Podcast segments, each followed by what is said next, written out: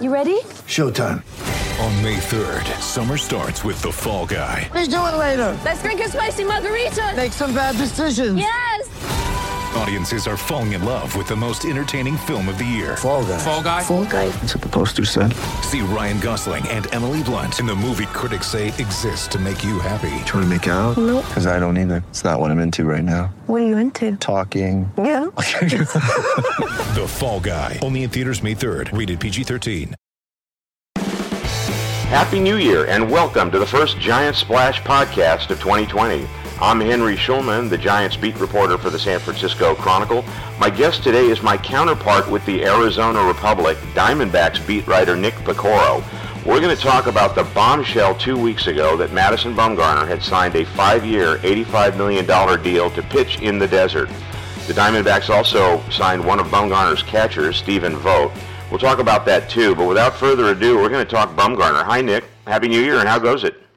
Hello there, Henry. How's it going? Thanks for having me on. Oh, my pleasure. Um, I guess maybe when the season ended, uh, the last thing you expected to do was sit in the press conference room at Chase Field and see that big fella up at the uh, the podium. I take it that uh, this was kind of a bit of a surprise. Uh, yeah, I would say so. I mean, I don't think that the Diamondbacks had like a, a legitimate, you know, top of the rotation arm, you know, after trading Greinke in July. But it just felt like they had so many other areas to address that, you know, spending a significant amount of money on uh, a guy like Madison Bumgarner uh, was just kind of off the radar. Um, but uh, I, I guess I guess when you look at the at the particulars of it, and you you know you look at the dollars and and who it is, um, you can sort of see it making a little bit more sense. You know, when especially as I'm sure we'll get into, um, you know, when you're talking about a guy that seemed to really want to come here. Yeah, uh, and I mean, uh, up here in San Francisco, there's there's a lot of angst over this, as you can imagine, and a lot of people think the Giants just, uh, you know, if they, they think if the Giants had matched what the Diamondbacks had offered, or even uh, given a little bit more, he would have stayed in San Francisco. And I don't know that that's true. I mean, uh, one of my uh, friends, Kerry Crowley of the Merc, was actually at the uh, press conference, and uh, he talked to Bumgarner uh, on the side, and I, I, we got the distinct impression, or he got the distinct impression that uh, Bumgarner was ready to leave San Francisco. I mean, did did you sense any of that as well? Yeah, I didn't think he wanted to get into it too much. I, I asked him a question during the press conference about the difficulty in leaving, and I, you know, he just kind of turned it into a, you know, a quick a quick thank you to the fans and and all that. And then after, uh, he did make it clear that Arizona was his number one choice. Um, so yeah, I, I think I think he was ready to, to turn the page. Uh, you would I, I would I would be curious uh, to hear what your thoughts are as to why. Um, I, I, can come up with a lot of reasons, obviously with a, a new front office and and uh, you know Boch on his way out, um, and uh, and obviously the the team is kind of you know had a big makeover. And, and what else does he have to prove in San Francisco? Um, but uh, but but I'm curious. What, what, why do you think he was he was ready to move on? Well, I think you touched on one part of it. I think that uh, he, his loyalty is as much as he has some loyalty to the SF on the cap. His main loyalty to is to one of his best friends, who is Bruce Bochy, and also Buster Posey. And uh, you know, Posey only has two years left on his deal. So if you're talking about a long-term contract. Uh, Posey, you know, would be gone after a couple of years, and uh, I think also, you know, he, I think he wants to win, and I, I think even uh, though the Diamondbacks might not have been on the cusp of catching the Dodgers um, the last uh, season or two, uh, I think he feels that they at least have a better shot to win sooner than the Giants do. But I think the big thing might have been uh, that even though he said he really didn't fault the Giants for never offering him an extension. I think he felt that they should have offered him an extension from that very team-friendly contract uh, a, a, long time ago. And uh, you know, he the Giants uh, are pushing the notion that. Uh, they were preparing to offer him one uh, right when he got his motorcycle into his dirt bike accident. Uh, then they couldn't do it, and then they tried to do it. They were thinking about doing it the next year. Then he had his hand broken in the final spring training game. Then they couldn't do it. And then 2018, they had luxury tax uh, concerns. Uh, and I, I, think maybe to Bumgarner, they, they feel that was uh, all excuses. Um, and I mean, the Giants certainly have the money, certainly have the money to give uh, Bumgarner more than $85 million over five years, uh, especially given how much they saved by uh, paying him, you know, just in the you know 50 million, 60 million dollar range um, over the first uh, what what was it, 10 years of his contract. Um, and I, I, think there probably are some hard feelings about that. I think it'll be very, very interesting the first time he uh, faces the faces the Giants. Um, uh, I, I, take it you'll want to work that night, not take it off. yes, I would. I would also like to see that very much. Yeah, um, and, and, we, you know, we talking about the money. I mean, five years and eighty-five million. It's a seventeen million dollar average annual value. Uh, at the winter meetings, we had heard that uh, he was looking for five at twenty at at hundred million dollars. I always thought that was more the agent, uh, sort of putting that out there. And I'm wondering, you know, at the winter meetings, uh, every beat writer uh, has a, a, time during the afternoon where they go up and, and talk to the general manager and the uh, the front office execs about how the day went. Did Bumgarner's name ever even come up at those meetings? Uh, well, we don't we don't really get. I mean, it, it did come up, but we don't. Mike Hazen isn't one to, to speak very very candidly about about free agents. Right. Um, even even in an off the record type of setting. I, I think we you know we, we did try to ask some questions around it, uh, but but never really got anywhere. But you know, yeah, the the five and eighty five. I mean, I, I I did feel like once Zack Wheeler got his money, uh, that that probably drove Bumgarner into the nine figure range. Um, and I figured that when it came to the Diamondbacks, that was going to price them out. Um, I I just I I sort of felt like if you're the Diamondbacks, you're looking at it like, hey, if I can get this guy because he really wants to come here at a discount, like let's let's go for it. But uh, but but you know if, if it's gonna if if we're gonna have to you know get into the nine figures, and we just saw how uh, how costly and, and how difficult it can be to navigate a roster when you have you know a guy like Zack Greinke who's who's being paid a very large chunk of, of a you know regu- re- relatively mid market even small market size payroll. It's just it's just difficult probably not a thing you want to walk yourself into if you're those guys.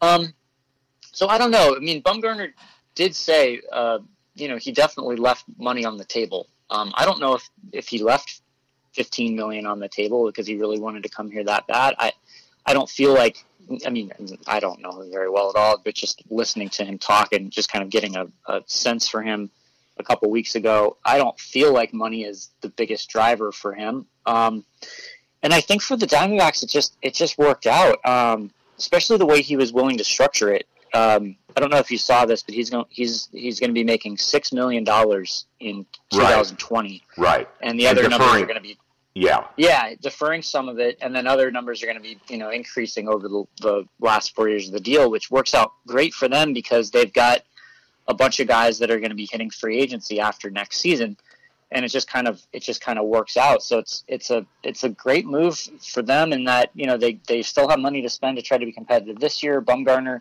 Uh, if that's really a, a, thing that he wants to, to be on a winning team, um, you know that he he's obviously doing what he can. Uh, you know, with, within reason to uh, to allow that to happen. Um, but yeah, I mean, I, I again, I, I was I was surprised, kind of just about every step of the way that, that this ended up happening.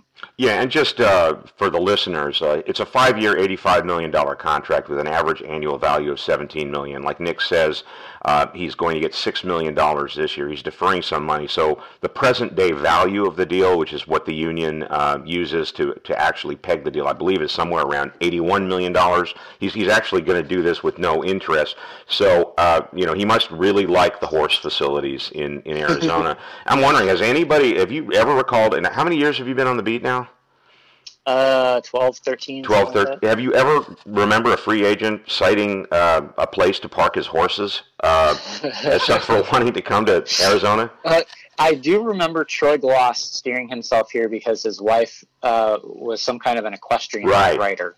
So right. I do remember that, but I, I, I can't think of anything to this extent. Oh, um, and I yeah I, I'm I'm curious to see what you know what like what sort of I mean is he gonna he, he obviously he's a he's a North Carolina guy that's home. I'm I'm curious to see what what he does to make this home if he's gonna if he's going to actually, you know, buy a place, live out here a, a, lot of the year, bring a lot of his horses out, even more than he than he would in spring training. I'm, I'm curious to see how how much he makes this place, uh, uh, you know, a second home. Yeah, um, I you know the the real estate prices are a little better down there than they are in San Francisco. actually, Matt Cain's wife is a uh, I believe, is an equestrian as well, uh, and Jeremy Affeldt. So.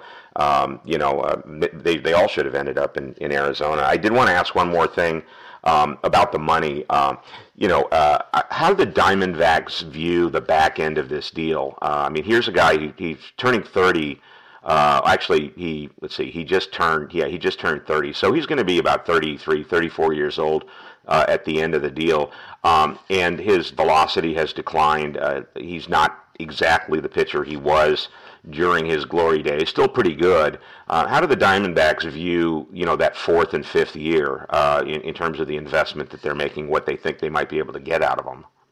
Yeah, that's a good question. I mean, I, I do feel like they believe that there are some adjustments that, that can be made. Um, and I think that, you know, they just hired Matt Herges as their pitching coach, and he spent, what, the last two years yeah. as the Giants bullpen coach. So he brought a lot of uh, kind of firsthand knowledge about Bumgarner and about Bumgarner's willingness to, to begin working with analytics last year and, and kind of uh, understand what can be gained from things like Edgertronic cameras and, and the spin rates on his pitches and things like that.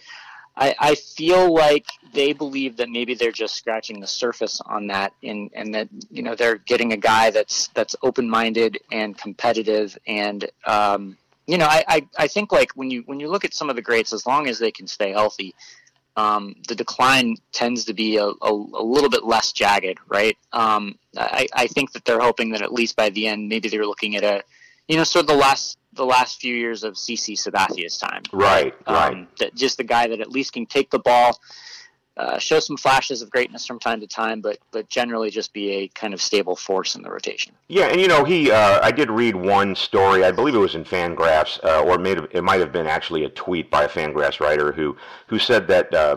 That he had one of the best spin rate improvements uh, in 2019 among uh, among starting pitchers, and uh, I, I, think that you know they do they have they do work on that a little bit in San Francisco. It hasn't been um, as big a, a, a, thing as it as it will be under the you know Farhan Zaidi and the new coaching staff. But you know I, I think Bumgarner is uh, a little more savvy than he he makes out to be. A lot more savvy than he makes out to be. I mean, everybody thinks of him as this sort of bumpkin who uh, came right out of high school and went to professional baseball, but he's a very, very intelligent guy.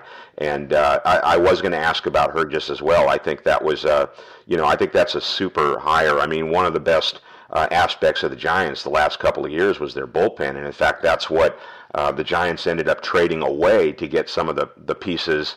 Uh, for the future. But as for the Diamondbacks, does he slot in as the number one right away? I mean, is it Robbie Ray?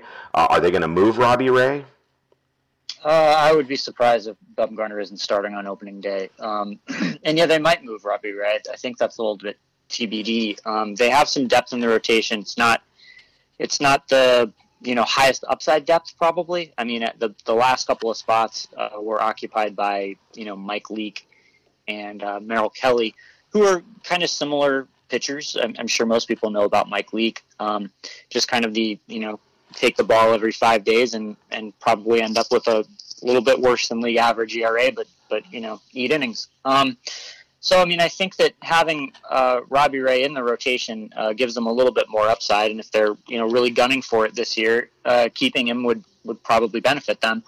Uh, but you know they've they've tried to, to stay a bit a bit ahead of some of those things. The the Paul Goldschmidt trade as probably the primary example.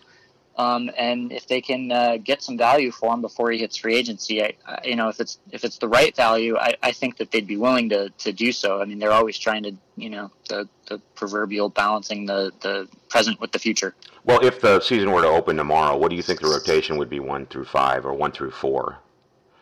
Uh, I think it would be um, Bumgarner, Ray, uh, assuming he's healthy, uh, Luke Weaver. Mm-hmm um, Zac Gallen, who they traded for uh, from the Marlins and was terrific after coming over at the deadline, um, would probably be the four, and then I would think Mike Leake would be the five. Okay, and uh, the number three there, uh, just so people know, uh, Weaver, he's the guy that, that the uh, uh, Diamondbacks got as part of the Paul Goldschmidt trade. I would say he was probably the centerpiece of the Paul Goldschmidt trade.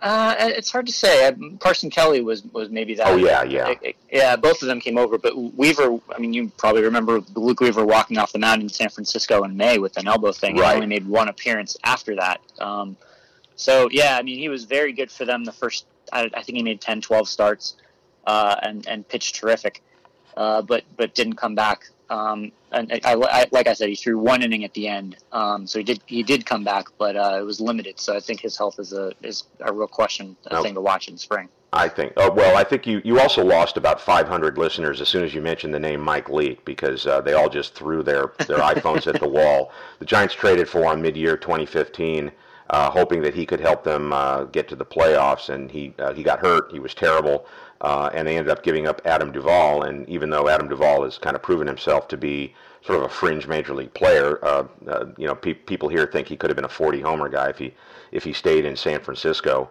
Um, are you just, um, I mean, are you looking forward uh, just as a beat writer uh, to working, you know, with Bumgarner and just, uh, you know, just just watching him on the mound, talking to him, just kind of trying to get a sense of who he is? Yes, for sure. I mean, I, I think that, that you know from afar you you see his competitiveness, and I mean, you know, obviously there's times when you kind of roll your eyes at some of the stuff that he did over the years, um, barking at players. Um, but then you hear what people say about him um, off the field, and you, you kind of get a sense for what he's like as a person. I, I'm really looking forward to, to being around him on a regular basis because I've heard nothing but good things about him in the clubhouse. Um, and and I've heard nothing but good things about him from from you guys, from the other writers that have been around him over the years. Um, so yeah, I I uh, I, I and I'm, I'm I'm also interested in you know like you're saying like just that, that maybe the reputation of, of him isn't isn't quite there. I, I'm I'm uh, I'm excited to to kind of see how that plays out. Okay, well, one of his battery mates from San Francisco the last year is going to be joining him. We'll talk about that, but we're going to take a break first, and we'll be back with Nick Piecoro right after this. Get ready for the greatest roast of all time the Roast of Tom Brady, a Netflix live event happening May 5th.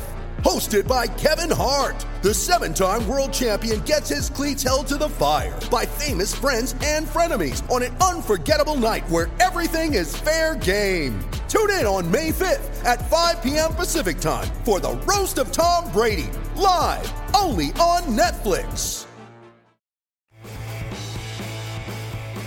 Welcome back to the Giant Splash. I'm talking to Nick Piecoro, the Diamondbacks beat writer for the Arizona Republic. We spent a lot of time talking about Madison Bumgarner, and he's going to be throwing to Stephen Vogt. And uh, as much as the Giants fans are unhappy with the fact that they've lost uh, Bumgarner, a lot of them are, are unhappy that they, they lost Vogt as well. He was uh, he was just there for a year, very very popular uh, guy in the clubhouse, a good left-handed hitter, maybe not so much as good a defensive player uh, as uh, as Buster Posey was. Uh, why did the Diamondbacks uh, go after Stephen Vogt? Um, I, I think mainly it's it's what you mentioned with the bat. Um, I, I think that they uh, they saw him as a guy that certainly when they were facing him um, gave or put together really good con- competitive at bats um, night after night, um, and I, I think that they respected that. Uh, and I think that uh, you know they they see him as a way to just sort of incrementally upgrade um, their offense. And look, they're not they're they're not going into the year thinking that Stephen Vogt's going to give them 400 at bats. Um, although he, he you know they, they did mention that, that they'd be comfortable with him in certain situations, standing out in left field or or you know coming into a game uh, late in a game and, and playing some first base or getting a start at first base or whatever it might be. Um, I don't I don't think they're planning to you know uh, overexpose his uh, versatility. Um, but but they just felt like there were some areas on their bench that they were giving some at bats to guys that weren't really uh, giving them as competitive of- at bats as they envision uh, Vogt being able to give them.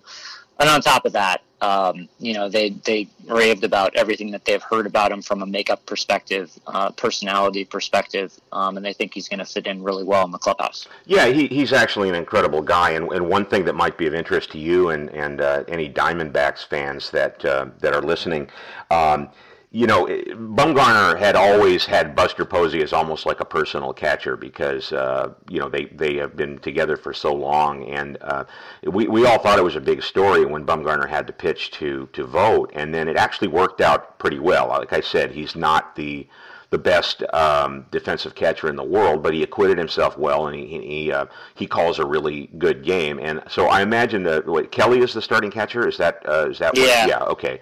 Um, and uh, you know, just from a, a, clubhouse perspective, I'm just wondering what the Diamondbacks clubhouse has been like, and whether they felt the need for a guy like that. Uh, you know, just a, a, kind of a glue guy. No, I don't. I don't think so. I don't. I don't think it's it's been an issue. I, I think it's been a really good group of guys, um, and I think that they would cite that as a reason why they've been able to surprise over the last couple of years. I just think they see him as being a guy that would fit really well. I mean, the other thing is he's he's left-handed. Carson Kelly's right-handed. Um, and I, I don't think they love the idea of having, uh, you know, personalized catchers. And I think they like the idea of staying flexible and being able to match up. So that that's another thing that that allows them to do. Right. And he, you know, he won't kill you in left field. I mean, he, you know, he's obviously not an outfielder, but he won't kill you out there. Um, speaking of the outfield, uh, the Diamondbacks also got a. Uh, an outfielder I, thought the Giants might look at, Cole Calhoun. Uh, he's a left-handed hitter, and that might have been one of the reasons the Giants uh, stayed away because the Giants are very left-handed. Uh, why did the Diamondbacks see the need, or where did they see the need for Cole Calhoun? Yeah, well, uh, they, they they went into last year thinking that Steven Souza was going to be their right fielder um, a couple days before the season started, uh, in the I think it was the second to last exhibition game, he slipped in on on home plate, crossing home plate at Chase Field, and uh, tore everything up uh, in his knee. Just a devastating, awful, gruesome injury. Um, needed major surgery. Season was over, uh, and they wound up giving uh, Adam Jones the bulk of the time in right field. Um, he was fine. I mean, he he had some big hits for them and had his moments, but just kind of fell apart in July and August, and, and they just needed an answer there in right field. Um, and, and, Calhoun, uh, I, I, guess, is that guy. He uh, he's he's a he does something that, that the Diamondbacks value tremendously, and, and that's plays defense very well. Um, I, I think that uh, we've seen over the last few years with Torey Lovullo that there are there can be guys that will have you know, uh, multi-hit games, but make a make a mistake at a at a position, uh, and the next day aren't in the lineup. Um, uh, he he really really values defense. He he really thinks that's an important part of of winning baseball games. Um, and Calhoun has a tremendous reputation as a as a defender. Um, another guy like Bumgarner really really wanted to come here. He's uh, he's from Buckeye out in the West Valley. Right. Uh, he went to Arizona State um, he, he actually becomes the third guy, along with uh, Mike Leake and Merrill Kelly, uh, the third Sun Devil on the Diamondbacks roster, which they, they, they, haven't had too many ASU players over the years, but suddenly they have three in the room. Um, and uh, yeah, I mean, I, I, I, think he he's got some power. Obviously, um, not a ton. I mean, he hit 30 home runs last year, but everybody hit 30 home runs. Um, he's I think averaged what 20 homers over the last 5 mm-hmm. years. So I mean, he's he's a, he seems like a solid pickup. Um, I don't think he's a you know kind of a game changing middle of the order type of acquisition, but I think he'll do some things that can uh, that can help them win. And you know, you mentioned Souza. Uh, he is a free agent. He is a right-handed hitter. Uh, and uh, you know he's a guy that could probably be acquired, uh, you know, at a bargain rate, or, or at least a, a, contract with a lot of incentives, given his injury. Uh, I do think the Giants are looking at him. Uh, I, I, also remember that he uh, got injured in I think his first year with the, you know, when he first started yeah. playing with the Diamondbacks, he hurt his pec, I think, making a dive out right. in the outfield in the spring training stadium. If the Giants were to get Steve Souza and he uh, were a healthy player or becomes a healthy player, what would they get? Well, I mean, as you mentioned, he got hurt uh, in spring training his first year with the Diamondbacks, and uh, at the very end of spring training his second year. So I never really got to see him at his best. Now, when they acquired him, they saw him as a guy that could do a little bit of everything really well. Um, they they saw him as a, an excellent outfielder, an excellent defender, uh, rangy, fast, uh, good jumps. Um, maybe some aggr- some over aggressive routes at times, but uh, always scored well in the defensive metrics if, if memory serves. He has a good arm. Uh, is a patient hitter, uh, grinds out at bats. I think he had just hit 30 home runs in 2017 uh, for the first time. He, he's had trouble staying healthy throughout his career. He had a hip thing. Um, I'm forgetting the other injuries he had in Tampa, but but he has had had some things pop up over the years. So that's that's a question with him. Um, but you know, they they felt like that was a guy at the time that was just kind of coming into his own, and you know, it didn't work out that way. The the risk obviously is just how much you know, I mean, really, he's had a, a full year off last year and and played sparingly, probably only about half of the season in 2018. The question is how much you know all that downtime is gonna is you know gonna have an effect on his ability to kind of step right in and, and produce in 2020. Um, he's a great guy, uh, very outgoing, um, uh, fun to be around, a good sense of humor. So he's uh, he's he's he'd, be a good guy to good guy for you guys to cover. I'm sure you'd, you'd enjoy dealing with him. Oh, Um, yeah. and I, I'm hoping for for a bounce back from him. He's a good dude. Okay, well, we'll we'll see. I mean, uh, the Giants really haven't done much of anything on the major league side so far. Well, just to wrap up, uh, you know, as I mentioned a little bit earlier, uh, well, I mean, as, as fans in the National League West uh, who follow the National League West know, the Dodgers have won uh, seven straight division titles. They're a perennial 95 to 100 win team. Uh, there's no reason to think they won't again. Where do the Diamondbacks see themselves in the, the entire in the race for 2020? Yeah, I mean they they they always acknowledge that. They always acknowledge that the Dodgers are, are the cream of the crop, um, and that they're uh, you know they have ground to make up. Um, I, I think that they probably realistically see themselves as a wild card contender, or you know if if things go if if a lot of things go really right for them, and you know a key injury or two hits the Dodgers that they can't really overcome, you know maybe they're contending. Uh, but I, I think they, they realize that probably the most realistic outcome is, is them contending for a wild card spot. Okay. Well, um, I look forward to the Sedona red uniforms, which uh, we'll see in the uh, spring training. I'm sure. I'm not looking forward to the uh, the gray uniforms that look like they all jumped in. Oh the no, they cleaned them up. They they got rid of those. Oh, they good. Oh, whoa, boy. Yes. Boy, we buried we buried the lead in this podcast. No, no more of those gray uniforms, huh? No, they got rid of those and they cleaned up some of that that I don't know the garbage they had on the shoulders and the yeah the the gradient I think they were calling it. Um, yeah, it, I I think it looks a lot cleaner and a lot nicer. Good. Well, thanks a lot, Nick. I look forward to seeing you in spring training. All right, see you, Hank. Thank you for listening to the very first Giant Splash podcast of 2020. We hope to bring you a lot more great content as we move toward the baseball season. Giant Splash is part of the San Francisco Chronicle Podcast Network. Audrey Cooper is editor in chief. Follow me on Twitter at Hank Schulman, or you can email me at hschulman at sfchronicle.com. Support Giant Splash and a lot of great journalism with a subscription to the San Francisco Chronicle. There are print and digital editions available. Find out more at sfchronicle.com slash subscribe.